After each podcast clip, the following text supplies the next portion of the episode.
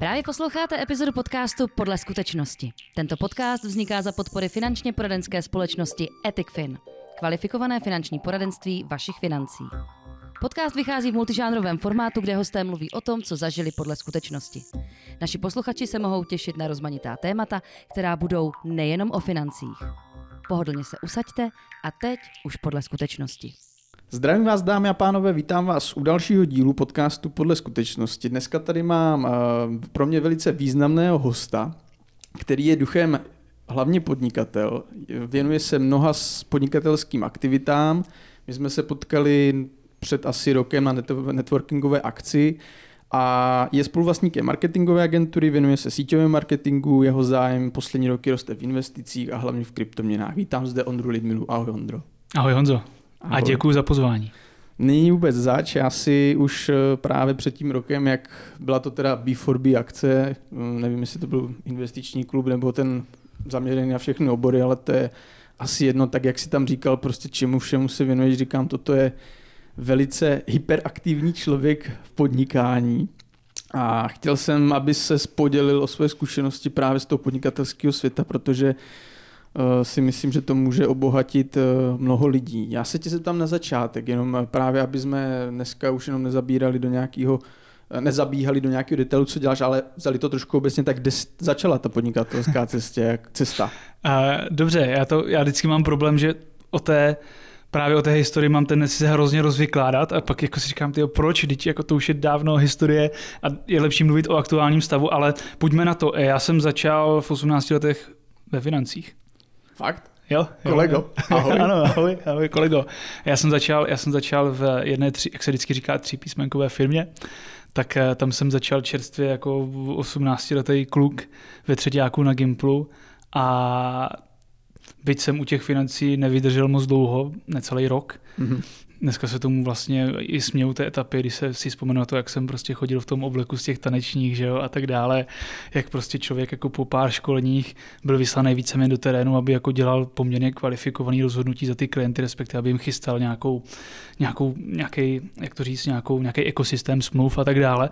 Takže se tomu jako dneska vlastně směju, ale beru to s hrozným vděkem, tu, hmm to, že jsem se k tomu dostal tak brzo v těch 18 a to, že jsem se k tomu vůbec dostal, protože mě to vlastně tenkrát okamžitě otevřelo oči, protože já jsem tak nějak asi vždycky chtěl mít tu svobodu, chtěl si plnit ty cíle, chtěl jsem být ten bohatý, tak jak jsem to viděl třeba v televizi, v mhm. televizích nebo v různých pořadech a hledal jsem tomu asi tak jako podvědomě tu cestu a najednou potom přišla ta možnost teďka v 18 vlítnout do financí a neříkám, že bych jako úplně slepě zatím šel, ale vlastně jako najednou jsem objevil to, že, že to se to dá, že to není jenom pro vyvolený podnikat, mm-hmm. že není pro vyvolený jenom úspěch, ale že vlastně jako jsou ty možnosti i s nějakou minimální bariérou, že ani člověk nemusí mít nutně na růžích ustláno, nemusí mít bohatý rodiče a může začít něco vytvářet. Mm. A mhm. vlastně ten finanční poradenství mě v tomhle tenkrát otevřelo oči a já jsem díky tomu potom jako začal vlastně podnikat dál, že jo. Tam já vždycky rád zmiňuji prostě Robert Kiyosaki tam proběhl, že jo, cashflow kadrant, bohatý táta, chudý táta a tak dále. Vzdělávací knihy. Přesně tak, přesně tak. A vlastně mě to formovalo tam, kde jsem dnes. Mm-hmm. Byla to super startovací rovinka a ve finále každému bych doporučil nějakou podobnou zkušenost na začátku si udělat, protože si můžete takhle rychle jako validovat to, jestli opravdu třeba to podnikání je pro vás nebo není. Mm. A vidím i tu velkou výhodu, to, že ať už se budeme bavit, bavit o financích, nebo se budeme bavit o nějaké jiné obchodní činnosti nebo o síťovém marketingu, tak eh, pořád se bavíme o tom, že sice je to podnikání, a není to o žádných šelných závazcích, není to o tom, že si otevřete hospodu, na tu si vezmete úvěr, nakoupíte za 100 tisíce vybavení a tak dále. Ty vstupní jako investice nejsou takové. Přesně tak, přesně tak. Zároveň jako je to ta nevýhoda, že je hrozně lehký, lehký vlastně o to jako odejít, mm-hmm. že tam nemá žádný jakoby závazek, nemáš tam ten úvěr, proto je taková třeba velká fluktuace, ale vnímám jako, že je to fakt eh, dobrý start pro spoustu lidí. A ty si před téma 18 ještě než jsi začal dělat poradce, OSVČ si byl, tak předtím si byl, co byl, už jsi tam nahlídl na podnikatele, nebo ten poradce byl první, jakoby, to byl úplně že byl sám na sebe? Ale já jsem měl 30. ledna 18 let a mám pocit, že nějak jako třeba dva týdny na to jsem šel hmm. na úvodní sobotní školení do Velkých Bílovic, čímž už možná napovídám, o jakou tu finanční skupinu se jednalo a, a tím to vlastně ostartovalo. Hmm. A předtím jako nic v zásadě, jo. já mám paradox, nebo paradoxně si říkám, že vlastně v době, což je někdy 2, 2 6, 2, 5, kdy už jsem jako, nebo dva, dobře, 20, teď nekecám, 28, 29, něco takového, tak kdy jsem jako už byl v tom věku, kdy člověk může mít brigády, to znamená tím mm-hmm. 15 plus, tak já si myslím, že jsem byl v době, kdy jako těch brigád vlastně tolik nebylo, že to byla ta krize, že jo, a fakt jako by i co jsme byli na té škole a na tom Gimplu, tak mám pocit, že spousta lidí jako neměla tu brigádu a neměli jsme tu hmm. možnost vydělávat ty peníze. A paradoxně, když se pám dneska, tak jako těch možností vlastně máš spoustu. Ve finále je problém spíš, že se lidem jako nechce. Jo, přesně tak. No. Jako, je, to, je to dneska úplně jiná doba od, té, od toho datumu, co ty popisuješ. No. Zmínil jsem ještě, že jsi spoluvlastníkem marketingové agentury The Media Crew, mm. to říkám správně. Uh, to je co za firmu, nebo co bylo jakoby posláním této firmy, když jste to zakládali ještě Mě časem? na vysoké, kterou jsem vybral si asi chytře, protože jsem šel na ekonomku, na provozně ekonomickou fakultu, tak mě tam velmi začaly bavit věci směrem k marketingu, ke komunikaci a tady k těm věcem. A vlastně jsem se v tom nějakým způsobem chtěl realizovat. Tenkrát to bylo blízký i tomu, že eh, jsme začali budovat síť reklamních obrazovek v nemocnicích, prodávali jsme tam reklamu, tvořili nějaké vysílání a tak dále. To bylo ještě v rámci jiné firmy. Mm-hmm. No a potom jsem se postupně začal dostávat víc těm sociálním sítím, k tomu onlineu, kdy jsem měl do určité míry pocit, že to odvětví už se rozjelo, že už tam jsou velké agentury, že už jako tam nedává moc smysl jako do toho jít ale pak najednou jako za mnou začali chodit postupně lidi, klienty, příležitosti, kdy byla možnost nějakým způsobem s tím marketingem pomoci, poradit, vzít si třeba do zprávy nějakých profilů na sociálních sítích, hmm. tvořit obsah, pak na to naběhly nějaké kampaně, pak jsme měli ještě zajímavé možnosti dělat něco v oblasti eventů, festivalů a podobně. No a tak se z toho nakonec formovala firma, The Media Crew, vlastně další firma, kde dneska můžu říct, že ten hlavní náš fokus je online marketing. Mm-hmm. To znamená sociální sítě, zpráva profilů na sociálních sítích, zpráva kampaní na sociálních sítích a vedle toho samozřejmě výkonnostní marketing v rámci PPCček na Google, na seznamu a tak mhm. dále. A je to spíš pro jednotlivce nebo i pro firmy jako takhle? Jednotlivce v podstatě nemáme. Nemáte. Pokud tak jsou to eh, Máme tam třeba nějaký realitní makléře, pro který spravujeme ty profily, mm. ale jinak jdeme hlavně do firm nebo děláme ten náš servis Spíš pro firmy. ty větší mar- jo, jo, jo, jo, jo, jo. Mm-hmm, jasně. No a jaká je vlastně pozice ve firmě dneska, jakoby, nebo čemu dneska se v té mm-hmm. firmě věnuje? Že začátku asi dělal všechno, ne? Nedělal jsem nikdy všechno. Nedělal. Tady jsem nikdy nedělal všechno, protože mm, já mám tu výhodu, že byť mě třeba ten online marketing jako baví, líbí se mně nějakým způsobem měřitelný, líbí se mně nějaký hravej, líbí se mně na něm spousta aspektů, tak já vlastně jsem nikdy nebyl tím specialistou v tom marketingu já největší know-how, který jsem jako měl, řekněme, odborný v nějaké oblasti toho marketingu, tak byl LinkedIn jako takový, kde jsem dělal konzultace mm. pro řadu firm a dostal jsem výborný know-how od Sergeje Pavliuka, což je jeden z nejvlivnějších lidí na LinkedInu v současnosti. Aha. A já vlastně v rámci té agentury, tak jak jsme začali dělat ten online marketing, ty sociální sítě a tak dále, tak jsem pořád jako klouzal velmi po povrchu a od začátku jsem měl výhodu, že jeden z mých společníků, dneska teď mám dva společníky ve firmě, tak jeden z nich byl jako velmi analytický, rád si ty věci do hloubky proskoumal a tak dále, takže mi tomu dával nějakou jako protiváhu. A hlavně v momentě, kdy my jsme i tu firmu zakládali, tak krátce na to jsme vzali mou spolužečku z Vysoké, prvně na brigádu, pak jsme ji vzali na full time a ona se vlastně stala tím klíčovým člověkem, kdo potom reálně třeba pro ty klienty dělal ty příspěvky, zpravoval ty sítě a tak dále. Mm-hmm. Takže já jsem vždycky tam trošku byl ten člověk, který jasně mnohdy řešíš úplně jako do každého detailu ty věci, ale zároveň jsem vždycky spíš měl na starosti nějakým způsobem ten, to řízení těch projektů, ten dohled nad tím, budování těch vztahů s těma zákazníkama a samozřejmě obchodní část. Chápu. Chápu, tak... A jednu věc pro mě ještě, kterou řeknu, mě vždycky bavilo to, když jsme měli přesah nějaký právě do toho třeba eventového světa. Mě hrozně baví akce, mě baví festivaly a tak dále. A měl jsem to štěstí a tu možnost se právě díky biznesu, díky naší agentuře dostat na řadu akcí.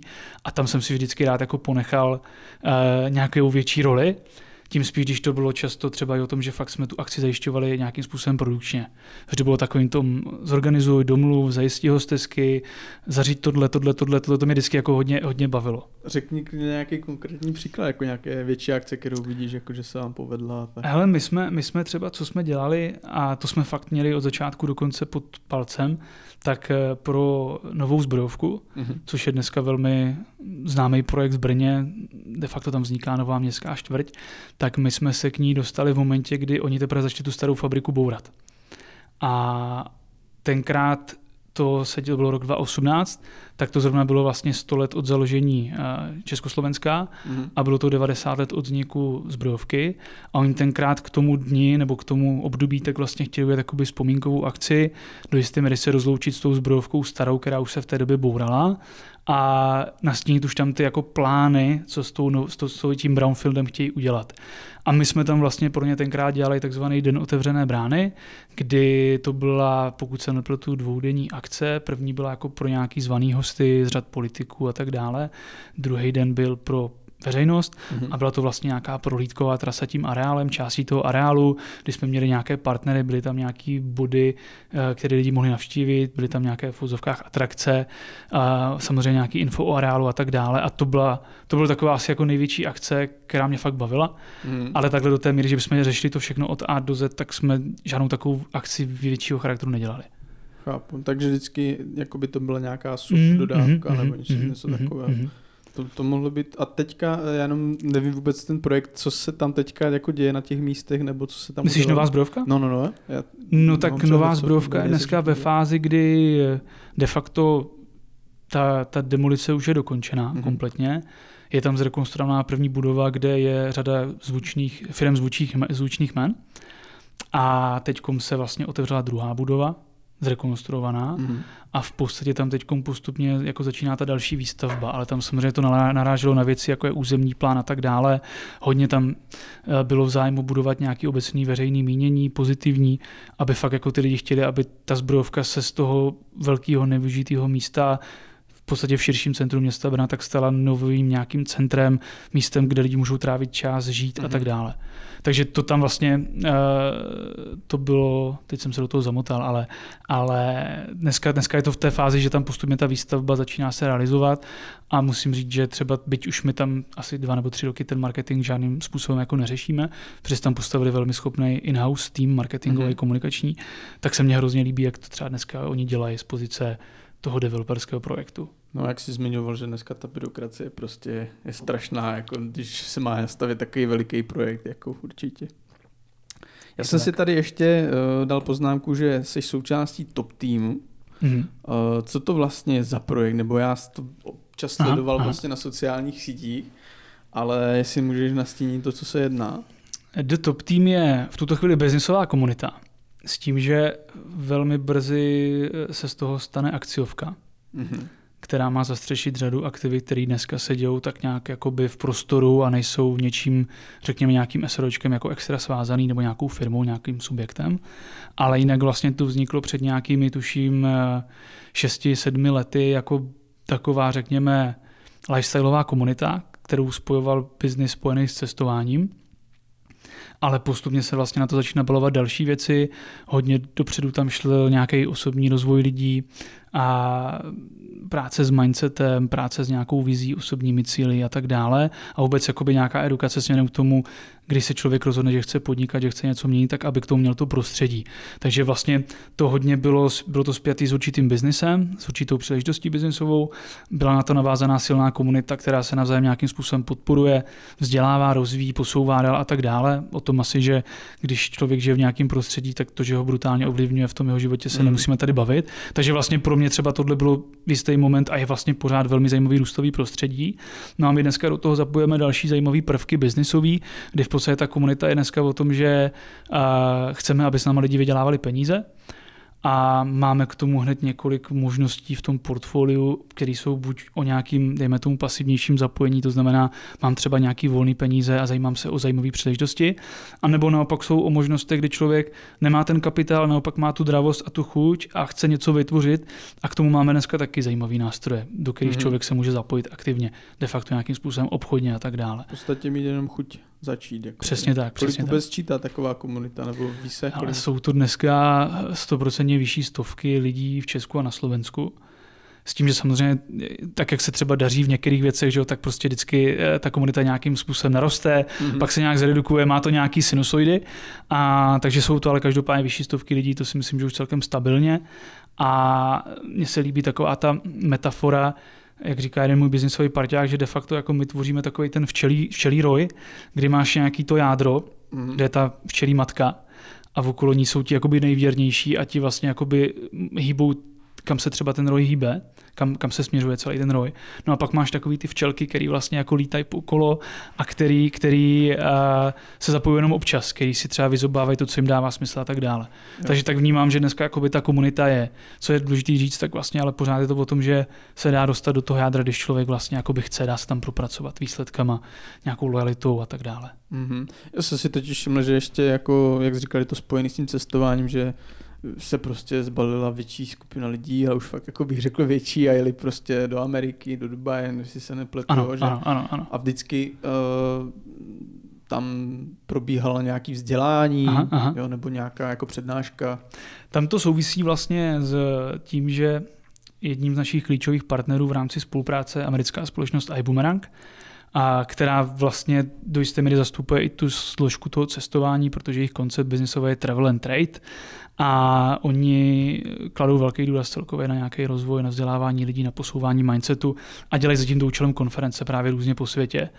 No a my víme, že ty konference dokážou u lidí způsobit poměrně zásadní rozhodnutí, že dokážou urychlit nějakým způsobem tu cestu těch lidí, že jim to dává silnější postoj, že jim to pomáhá otevírat oči a tak dále. Takže jsme vždycky v rámci té komunity hodně podporovali a podporujeme to, aby lidi fakt jako našli tu cestu, jak na ten mm. event jet, protože je to potom může v tom podnikání brutálně posunout. A je pravda, že tím, že je to americká společnost, tak často ty naše cesty směřují právě do Ameriky, nebo ta Dubaj, ta je oblíbená Američanů, takže samozřejmě je to o tom, že člověk se tam užije, dá si tam nějaký trip tomu, nějaký zážitky, něco se dozví, nějakým způsobem se namotivuje, inspiruje mm-hmm. a pořád je to potom o tom, že když tam letí fakt jako 50, 60, 70, 100 lidí z Česka, tak to má jako ještě takový další, další rozměr. Takže objednáváte svoje letadlo, ne úplně? Hele, když jsme letěli v prosinci do, do v listopadu do Dubaje, loňského roku, tak je fakt, že jsme letěli jedním spojem z Prahy a, a bylo nás tam jako většina na té palubě, jsme byli fakt jako my. A bylo to znát, jako užili jsme si to a jako byl zrovna i super ten personál na, to, na té palubě. Mm-hmm. Takže jako to byl fakt moc, moc, moc fajn zážitek. No. A přesně to bylo takový, to, že si říkáš, tu je to už je skoro na vlastní letadlo. To muselo být mazec, jakože kdybyste tam, asi to neprobíhalo klidnej let, že něco jste furt řešili a tak. No spíš jako jsme, to bylo celkem období, kdy jsme měli a, jako řadu úspěchů za sebou a na řadě úspěších jsme pracovali, takže byla příjemná euforie, řekněme, a jako pilo se tam. A bylo to jako fakt veselý, bylo to příjemný a máme i takový záběr v jednom videu, kdy, kdy dokonce nám dovolili a, nějaký hlášení dát do toho palubního telefonu Fakt. A pak takhle, pak takhle náš kamarán vlastně jako probíhal tou uličkou od předu letadla dozadu a vlastně jako tam je vidět krásně, jako, kdy lidi zvedají ruce a mávají, který jsou jako v rámci top týmu a kteří byli jako jiní cestující. To musel být mazec. Jo, jo, byl to dobrý zážitek. Ty jsi no. tady uh, zmínil uh, mindset. Aha. Jak vlastně uh, si myslíš, že je důležitý mindset v podnikání či osobním životě? Je v tom nějaký jako rozdíl? Nebo před nějak jsem podnikatel jako mm čtvrtým rokem, mm-hmm. tak několikrát přijde, že už tak přemýšlím, jako jak podnikatel pořádně přijde. Jakože občas se tam dostává ta osobní stránka, Aha. ale vlastně na to dneska v tom rychlém podnikatelském světě ani není pomalu prostor. Jako. Ale mindset je naprosto klíčový. Jako čím, čím jsem starší, čím víc zkušeností mám, tak tím víc vidím, jak to, když člověk má to v té hlavě srovnaný a nenechá se, řekněme, ovlivňovat nějakou třeba většinou, tak jako tím, tím větší úspěchu nebo tím jako dál může dojít. A vlastně mně se i líbí takový to, že mindset eh, je, nebo respektive vůbec práce s naší hlavou, hlava, mozek, tak je něco, co máme zdarma, co máme do vínku daný tak nějak jakoby zdarma. Je to brutálně výkonný stroj, ale vlastně si toho spousta lidí neváží právě protože to máme zdarma, nebo s tím s tím pracovat. A naučit se pracovat s tou hlavou je za mě hrozně důležitý. Hmm. No je pravda, že když prostě chceš, eh, nebo máš nějaký cíl a dokáže tě rozptýlit, jak říkáš, prostě každá věc, tak se k němu prostě jako pomalu nedostane, že? protože vždycky pak dostane pří... mm-hmm. důležitost něco jiného. Jako. Že já jsem chtěl právě od tebe slyšet nebo vědět, jak to používáš třeba ty, jako, nebo se třeba na něco zaměříš jestli prostě tam ti nic jiného nerozhodí a když si prostě zatím a jestli právě v tom osobním životě, Aha. jestli to nějak rozlišuješ, prostě tady je třeba nevím, přítelkyně a tak, jo, tak to jo, je jo, jo, mindset. Jo, jo. A pak uh, jsou podnikatelské záležitosti, tak třeba přemýšlíš úplně jinak. Ale ono samozřejmě se říká, že doma není nikdo prorokem, že jo? že vždycky, jako ty jsi potom někde v fuzovkách mezi svýma, někde, kde tě lidi znají z té biznesové roviny, tak vlastně tam máš jakoby tu úctu mm-hmm. a ten přirozený respekt třeba vůči tomu, jaký máš výsledky a tak dále. A samozřejmě doma potom každý musí jako sekat latino, že jo? A tak to prostě jako platí. Ale abych, abych to vrátil zpátky k tomu, uh, co, ty, co ty si vlastně řekl, tak uh, za mě, já už to dneska moc nerozlišuju, já prostě to beru tak, že ten biznis, to podnikání nějakým způsobem součástí mojí identity, je to nějaký můj lifestyle, je to něco to, jak chci fungovat, jak chci žít, mm. což samozřejmě sebou nese řadu aspektů a, a tak to prostě je, jako už tam nevnímám to, že bych jako měl nějak extra rozdíl mezi osobním životem a tam se choval jinak a biznisovým životem a tam se choval jinak. Jo. To je, protože ve finále lidi ti nejvíc věří, když jsi autentický. Když a ta, nic jiného nehraješ. A ta vlastně. autenticita je hrozně důležitá. A potom vlastně zjistíš, že ti lidi, kteří třeba jako fakt dosáhli zajímavých úspěchů, tak jsou vlastně brutálně jako sví. A právě protože jsou sví a že si jdou za svým, tak vlastně jako toho úspěchu dosáhnou. Ale kdyby měli jako brát ohledy na to, jak jim prostě spousta lidí po cestě říká, tohle nedělej a to už je moc, to už přeháníš a tak dále, tak prostě tady nemáme spoustu řekněme, velkých firm, spoustu přelomových vynálezů a tak dále. A to jsme vlastně zpátky trošku toho mindsetu, mm-hmm. protože a Zase třeba teď dočítal jsem knížku včera večer od Granta Cardoneho, výborný obchodník, výborný knížky na obchod, má napsaný řadu, doporučuji. Nebo jsem teď četl knížku Umění vítězy, což je vlastně od Tima S. Groova, trenéra Kobe Bryanta, trenéra Michaela Jordana a dalších vrcholových sportovců, ale i manažerů. A on tam jako právě píše o tom, co tady ty špičkoví lidi dělí od toho průměru nebo od těch jako úspěšných lidí, co ty extrémně úspěšní dělí od těch úspěšných. Mm-hmm. A tam právě zmíním, že to je ten mindset, že to fakt jako ta oddanost maximální tomu vítězství a tak dále. Takže zase jako výborná knížka mimochodem doporučuji ti si přečíst i posluchačům si bych měl, no, jako vždycky něco rozečtu, chytne mě to, ale pak to dočíst je vždycky u mě umění, jako. A jak se třeba díváš na vlastně tu rychlou dobu, jo? Doba se strašně rychle mění, kolikrát uh, přijde nějaká nová technologie, dám třeba příklad, nevím, teďka se hodně frčí vlastně uh, umělá inteligence, mm-hmm. jo, která třeba nahrazuje v nějakých oborech pracovní síly. A jak se díváš tady na to? To třeba, kdyby to, co teďka děláš, nahradil prostě nějaký stroj, jo, tak mm-hmm. co bys dělal? Uh, to je hrozně široký téma, ale za mě je v tomhle hrozně důležitá schopnost adaptace každého z nás. My tak nějak přirozeně jsme nastavení na to, že nemáme rádi změny. Jo, protože máme rádi ten klídeček, ten smrádeček a tak dále. Prostě jsme pohodlní obecně. Mm-hmm a vlastně ty změny vždycky vnímáme jako nějakou hrozbu a nějaký riziko.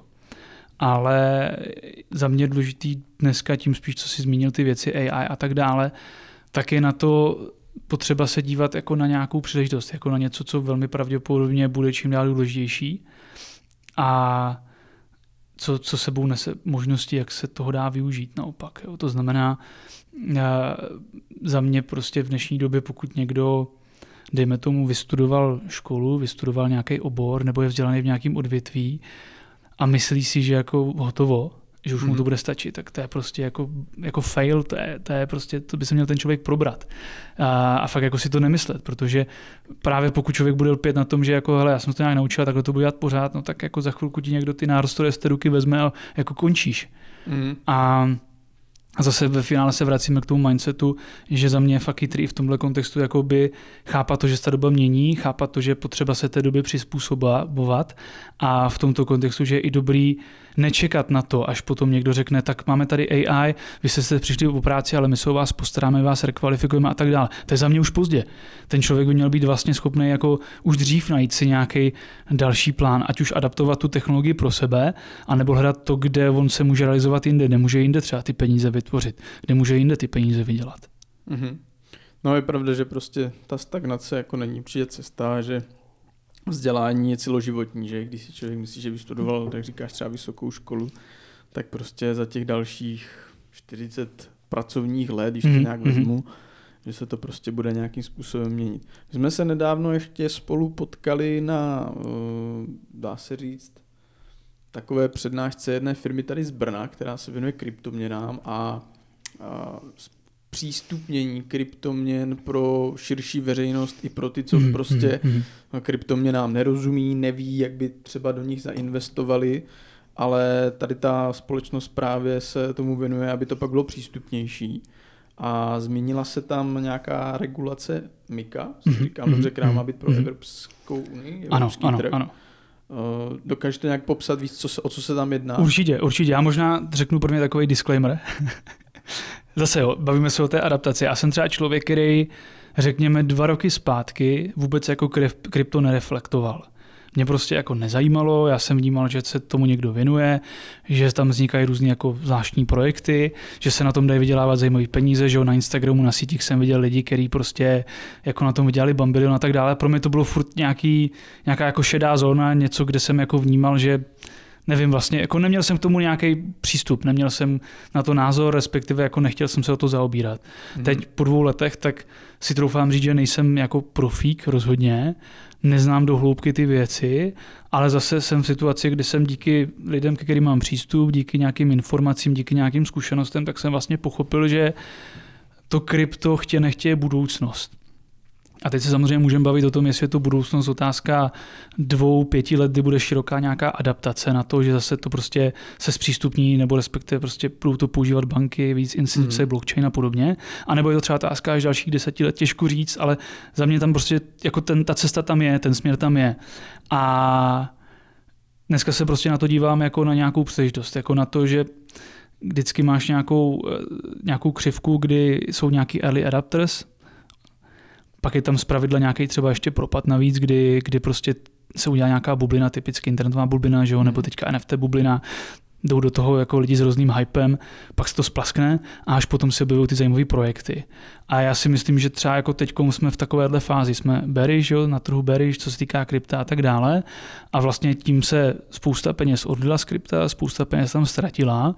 A vlastně teď podle mě je to takový to procitnutí pod jako covině a to, že OK, tak pojďme ale využít to, co jako dává smysl, pojďme využít ty technologické jakoby základy těch kryptoměn a těch věcí blockchainu a pojďme na tom stavět smysluplné věci. Mm-hmm. Co se týká té Miky, tak uh, Mika je vlastně, a zase, kdybych byl nepřesný, říkám to svýma slovama, tak jak to mám nakoupený, nečetl jsem tu legislativu, ale chápu jakoby ten přínos, respektive co z toho vyplývá. Mika je evropská legislativa, která už je vlastně schválená a do konce příštího roku tak všechny státy v Evropské unii vlastně na ní musí tu legislativu svou přizpůsobit, respektive musí implementovat to nařízení do svého fungování. Státy jako myslíš státy nebo uh, ty firmy v tom státu? No ne, stát, stát, že Evropská unie vydá nějaké nařízení, uh-huh a podle toho všechny ty státy musí to nařízení skloubit se svojí legislativou. Hmm. A v momentě, kdy to skloubí se svojí legislativou, tak v ten daný moment je to vlastně platný pro všechny subjekty a ty se podle toho mají povinnost řídit, pak, když nechtějí být mimo zákon, nechtějí být potahovaní, nechtějí být pokutovaní a tak dále. Chápu. Jo, je to stejný vlastně jako GDPR před pár lety, kdy taky vědělo se o tom dopředu, že je to schválený, čekalo se na to, až se vlastně přesně nastaví ty mantinely, jak to bude třeba u nás No a pak byl nějaký čas, kdy vlastně se na to museli všichni tak nějak jako přepnout. Rozumím, rozumím. A bylo nějaký období, že se tolerovali nějaké jako nedostatky a tak dále. A pak už to tak nějak jako vešlo v obecně v platnost, už se začalo pokutovat nedodržování a podobně. No a ta Mika, abych teda řekl vlastně, co v principu je, tak mně se zase líbí přirovnání, kdy vem si, že hraješ eh, hokej na, mm, na rybníku, Nemáš tam žádný mantinely, nemáš tam žádný zázemí, máš tam jenom nějaký herbolatý led, který si musí sám odhrnout a tak dále. Nemáš tam prostě lavičky, šatny, nemáš tam světla a podobně. A to bylo krypto jako do teďka. Vlastně tam nebyly moc jako žádný pravidla. No a Mika znamená to, že se pro ten hokej vlastně postaví jakoby ty stadiony, postaví se ta arena, dají se tomu ty mantinely. Mm, a, a to je vlastně jakoby to zásadní, protože dneska že krypto je jednak je velká výhoda, že je decentralizovaný, že nějakým způsobem je tam možný spoustu věcí schovat, seš tam v anonymním režimu a tak dále, ale samozřejmě tím, že je to jako, jakkoliv neregulovaný, tak tam vzniká spousta skémů podvodu, vyžívá se důvěřitosti lidí a tak dále. A vlastně ta Mika do toho má vnést nějakým způsobem eh, ten pořádek do té míry, že se tam potřebí ta anonymita, že de facto každá kryptopeněženka bude muset být spojena s nějakou identitou a tak dále a že vlastně třeba i všechny firmy, které do toho krypta nějakým způsobem jdou, zprostředkovávají tam nějaké služby, tak musí, uh, musí být v případě, že je třeba o to finanční úřad nebo nějaká instituce požádá, tak musím zpřístupnit identitu té dané peněženky, třeba kdo za ní stojí a tak dále. Čili vytrácí se ta decentralizace, bych tak jako z toho chápal, ale To zase tam míry ano. zrůstá to bezpečí, ta Tak, tak, tak, tak, tak. jako- Ale co je třeba zásadní, tak ono, spousta lidí se ohání o tom, tím, že jakože tam není, nedá se ty, nedají se ty věci dohledat, ale ono vlastně jako ty máš zapsané všechno na blockchainu, takže tam dohledáš ty transakce, Mhm. ale samozřejmě někdy může být těžší zjistit, kdo je třeba majitelem těch peněženek a tak dále. Takže, ale jak to říkáš, no, je to o tom, že se tam zvýší do jisté míry nějaká bezpečnost. Samozřejmě pro spoustu lidí to v daný moment už nebude tak zajímavý, protože právě díky tomu, že tam nebyly žádné hranice, tak tam mohli dělat to, co tam dělali. Ale obecně já to vnímám tak, že ta Mika vlastně přispěje k daleko širšímu využívání pro běžného člověka. Mhm. Protože tady hodně mluví o nějakým digitálním euru, že jo, digitálním dolaru, digitální měně a tak dále. A pravdou třeba je to, že eh, dneska byť banky velmi potírají krypto, firmy, které mají eh, něco dočinění s kryptem, že tak mají problém mít někde vůbec otevřený účet a tak dále. Mhm.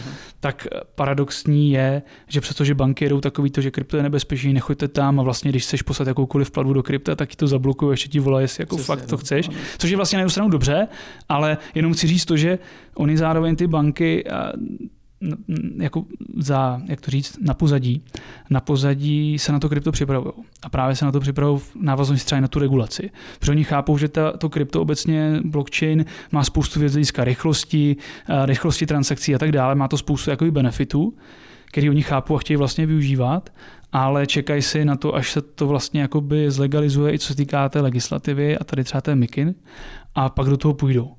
To znamená, oni teď říkají do krypta, nechoďte, je to nebezpečný, ale zároveň se připravují na to, aby v momentě, kdy proběhne třeba tahle změna, tak aby to krypto naopak mohli nabídnout, aby tam ten biznis mohli dělat. Chápu, no tak on, zatím to pro ně není tak jako výhodný, když chodí lidi někam jinam, ale když vezmu u nás v Česku, jako kolik máme bank, že jo, tak tady tak kolem deseti bank. Jo, a teď, eh, když tam člověk jde na krypto, tak moc nepochodí, že jo. Je to tak, no. Ale až to, až to bude, až to bude zlegislativněný, nebo až to bude prostě v té míře, že to ta banka bude moct začít dělat, tak najednou, aha, tak pojďte každý za mnou. Tak, tak, tak, tak, tak. Protože bude vědět, že to bude něco podobného, jak bych řekl dneska po- spořící účet. Jo, jako, Jo, že jo, pořád jo, s tím jo. moct pracovat s tím kapitálem, který od těch lidí naberou. A zase se to pro toho koncového zákazníka jakoby zjednoduší a zpřístupní víc. Jo. Naprostý souhlas. Dobře, dobře. Uh, přemýšlím ještě, uh, taky bych chtěl vědět, jako co třeba děláš ve volném čase, jaké jsou tvoje koníčky, protože přijde mi, že to děláš strašně moc, Aha, máš vůbec aha, čas aha. na něco takového. Hele, dobrá otázka. Já samozřejmě nějaký čas trávím s partnerkou. To trávíme často třeba na, na cestách. Rádi cestujeme. Cestování pro mě obecně jako jedna z těch důležitých náplní života, protože díky tomu člověk si rozšiřuje obzory, poznává, zažívá a tak dále. To je za mě asi jakoby to nejvíc, co ti potom i ty peníze můžou dovolit, to cestovat ve větší míře bez nějakých limitů a tak dále. No a jinak eh, jako mám rád dobrý jídlo, že dobrý víno, dobrý pivo a mám rád určitě komunitu přátel, lidí, s kterými si rozumím, s kterými mám nějakým způsobem stejný témata, s kterými mě ten čas baví trávit, ať už fakt jenom u stolu pokecem nebo jako nějakýma společnýma aktivitama. Historicky jsem se hodně věnoval folkloru, na to už tolik času nemám, ale eh, co třeba z z hlediska sportu, tak, tak eh, běho, běhání se věnuju pravidelně. To je tak to, co mě asi drží jako v nějaké formě. A jinak třeba teď bych chtěl hodně se pustit do golfu. Tam už mám zelenou kartu, ale tím zatím končí. Ale vnímám, že ten sport mě asi bude bavit a líbí se mi to prostředí. Takže to bych chtěl dál rozvíjet a i jsem si loni udělal řidičák na jachtu, takže i tam bych chtěl trávit víc času na té jachtě. Hmm, tož to jsou ale dobré plány. Jo, jo, jo. Uh, já jsem se někde dočetl, že jsi v podstatě někdo, kdo dokáže se na věc podívat z trošku většího nadhledu Mhm. A bych to trošku jako přirovnal už k nějakému vizionářství nebo něčemu takovému, tak kde se vidíš třeba za pět, za deset let jako od dneška? Protože Mhm. my jsme řekli, že od 18 se nějak věnuješ Mhm, podnikání, mhm. dneska ti je kolik? 31. 31, jo? A což už přes 10 let v podstatě Aha. podnikání, jo? takže když eh, by se měl zamyslet, co za těch 5-10 let, jako kde se tak jako vidíš, protože vím, že zrovna tebe se na to můžu jako zeptat. OK, a hele, to bude zajímavé, když se za těch pět let na to podívám, jestli se to splní nebo ne, ale a, já si myslím, že za pět let budu v situaci, kdy nebudu muset pracovat. To znamená, kdy budu mít vyřešený uh, různý zdroje příjmů, který mm-hmm. nějakým způsobem vyřeší moje fungování. Nebudu muset dělat věci pro peníze, ale protože mě baví. A předpokládám, že eh, nebudu někde ležet jenom s drinkem na pláži, ale že budu pořád vytvářet další věci, protože mi to vlastně jakoby baví a potřebuji nějaký ruch, potřebuji pořád nějaký jako vyžití. Ale asi už to bude víc o tom, že jakoby budu moct někde i říct, že jsem třeba v tom jako finančním důchodu. Že už mm-hmm. jako fakt jakoby mám jako postaraný o nějakou rentu, o nějaký fungování a naopak věřím, že už se teď postupně překlápíme do fáze, kdy víc nechávám pracovat za sebe nějaký peníze a nebo vůbec už mám vytvořený nějaký zdroje příjmu, který jakoby už generují něco bez toho, abych já na to musel pravidelně se dívat, pracovat pro to a tak dále. A to je něco, kde věřím, že se za těch pět let jako dostanu o řády výš.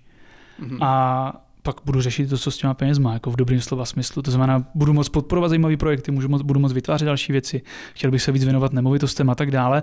A samozřejmě tím, jak zase se vrátím zpátky k té komunitě Top Team, tak eh, tím, že my jsme postavení na tom, že nejenom, že jakoby v fuzovkách hrabeme pro sebe, ale děláme to vždycky s lidma, děláme to jako na partnerství, děláme to na dlouhodobosti, tak vlastně hmm já věřím, že i za těch pět let budeme se bavit o tom, že Top Team je už nějakým způsobem ještě známější značka, že má za sebou spoustu jako zajímavých příběhů, kdy lidi se díky tomu vytvořili nějaký svoje vlastní portfolio, kdy se dostali ze zaměstnání, kdy si můžou žít jako daleko zajímavější život a tak dále.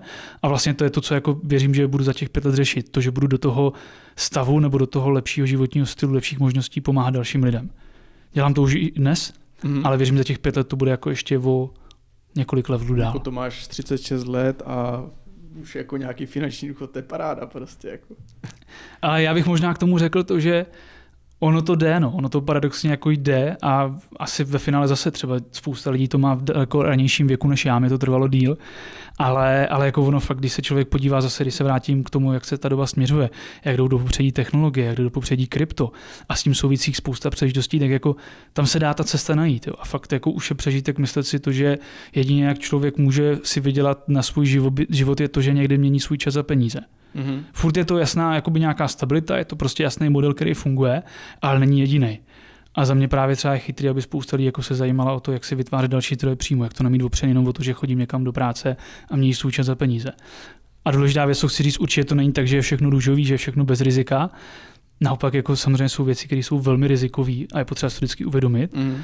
ale, ale jde to, ale dá se jako fakt ta cesta najít zajímavá. No. Jako bez toho nějakého risku tam zase prostě nemůžeš no, čekat žádnou jako nějaký úspěch velký, když to řeknu. Jo, jo. Moje poslední otázka právě, jsem už to trošičku nakousl, ale co bys třeba dneska doporučil tomu, kdo má jako v úmyslu třeba začít podnikat, jo, ale třeba se bojí, má strach, jako jak to všechno bude jít do té nejistoty, protože jako říkáš, není to vždycky jako růžový, jo, ale pak eh, pokud člověk za mě jako to vydrží, tak uh, to sklízí jako by to mm-hmm, ovoce, mm-hmm. takže co dneska bys třeba... Aby začal. začal.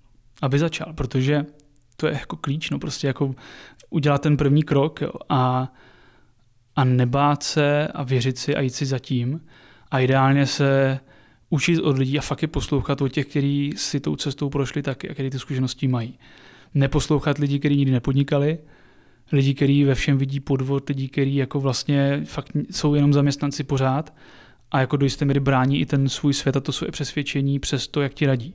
Mm-hmm. Takže fakt jako za mě je klíčový jako napojit se, učit se od těch správných lidí a samozřejmě můžeme se bavit o tom, že nemusí to být nutně o nějakým mentoringu, ale může to být o tom, že dneska máme mrtě videí, podcastů a mrtě knížek, že jo, z kterých se dá studovat a tak dále.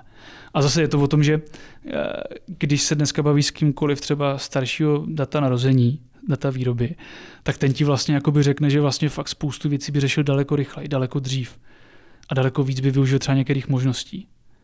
A to je vlastně jako třeba to, co bych i předal těm jako na začátku, že fakt potom často si člověk říká, ty proč jsem tak dlouho čekal. Mm, mm. No tak ten čas tady na té zemi má každý jo, nějaký, jo, že? Jo, jo, jo. Ale tak ono to tak hodně, bych řekl, souvisí s tím příslovím jako po bitvě každý generál, že až pak za ty asi roky jo, třeba víš, jo, že jo. to bylo důležitý, ale v tu dobu si říkal, že já nevím, něco jiného Jo, jo, ale víš co, ale třeba jako, když se uh, nezeptáš, tak je odpověď vždycky ne. Mm. Když se zeptáš, hlavu má. Eh. Tak je tam ta šance, minimálně pade na pade, jako že tam může být to ano. A takhle se dá jako vřít spousta, spousta vlastně jakoby těch příkladů. Když nehraješ, tak nemůžeš vyhrát. Mm-hmm. a tak dále. Jo. A o tom, to, o tom to je, takže určitě jakoby začít. No. Začít. Super, Ondro. Já ti moc děkuji, že jsi dorazil, protože ty to z Brna máš taky jako, jako delší trasu.